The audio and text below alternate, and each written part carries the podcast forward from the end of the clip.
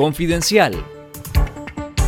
Esto es Confidencial Radio, las noticias con Carlos Fernando Chamorro y los periodistas de Confidencial y esta semana. El secretario general de la Organización de Estados Americanos, Luis Almagro, solicita una reunión urgente para discutir la aplicación de la Carta Democrática a Nicaragua. Este miércoles, el secretario general de la Organización de Estados Americanos, Luis Almagro, solicitó una reunión urgente del Consejo Permanente de la OEA para considerar la aplicación del artículo 21 de la Carta Democrática Interamericana a Nicaragua. El artículo 21 de la Carta Democrática indica que cuando se constate la ruptura del orden democrático en un Estado miembro y las gestiones diplomáticas hayan sido infructuosas, se suspenderá a dicho Estado de la OEA con el voto afirmativo de dos tercios de los Estados miembros. Almagro afirmó que, como es de público conocimiento, el gobierno de Nicaragua se ha embarcado en los últimos días en una arremetida sin precedentes contra líderes opositores, precandidatos a cargos de elección pública y líderes sociales y empresariales, encarcelándolos sin ninguna garantía de sus derechos ni procesos judiciales. El secretario general de la OEA recordó que el régimen de Daniel Ortega incumplió la resolución de la Asamblea General de la OEA de octubre de 2020, que abogaba por el restablecimiento de las instituciones democráticas y el respeto a los derechos humanos en Nicaragua mediante elecciones libres y justas.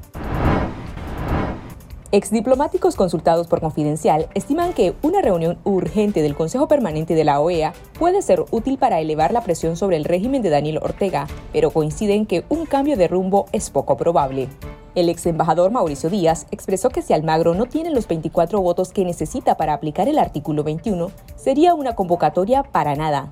Díaz duda que la diplomacia continental sea capaz de corregir el rumbo del régimen. El ex embajador cuestionó de qué sirve el colectivo si no surte efecto y preguntó si los miembros de la OEA pedirán a Guatemala y Honduras que presionen a Nicaragua cuando ellos van en la misma dirección o a Nayib Bukele en El Salvador, cuyo gobierno parece una neodictadura disfrazada de democracia. El también ex embajador y académico Carlos Tunerman opinó que si nada cambia, el modelo nicaragüense asumirá elementos de modelos como el cubano, el venezolano y hasta el norcoreano, mientras Díaz avisora un híbrido entre Cuba y Venezuela, con las diferencias propias, porque aquí todavía hay un empresariado, aunque sigue estando cómodo.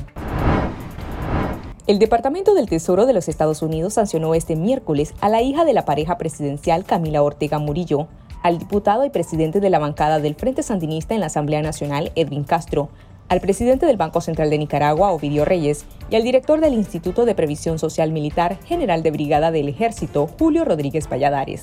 Las nuevas sanciones llegan mientras Nicaragua vive una de las jornadas de mayor represión en medio del estado policial de facto, con el arresto de cuatro precandidatos presidenciales y tres líderes de la oposición. La Oficina de Control de Bienes Extranjeros informó que sancionó a Ortega Murillo, Castro, Reyes y Rodríguez por apoyar al régimen que ha socavado la democracia, abusado de los derechos humanos de los civiles y promulgado leyes represivas con graves consecuencias económicas y trató de silenciar a los medios de comunicación independientes. Estados Unidos suma una treintena de sancionados, entre ellos la vicepresidenta Rosario Murillo y sus hijos Laurano, Rafael, Juan Carlos y ahora Camila Ortega Murillo.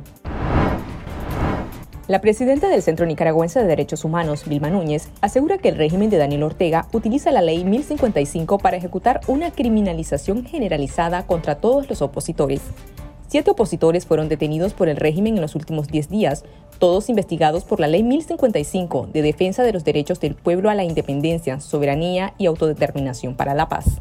Escuchemos a la presidenta del Centro Nicaragüense de Derechos Humanos, Vilma Núñez. Ante la falta de la comisión de delitos concretos con que juzgarlo, entonces han hecho esta ley que es una especie de bolsón donde van a meter a todo el mundo. La ley no acepta, no, no, no resiste eh, el más mínimo análisis jurídico serio. Este, definitivamente es una ley de carácter general, eh, una ley de carácter general con tipificaciones completamente eh, abiertas, sin, una, sin un señalamiento concreto. Esto fue Confidencial Radio, de lunes a viernes a las 12.30 del mediodía y los jueves una edición especial a las 11 de la mañana.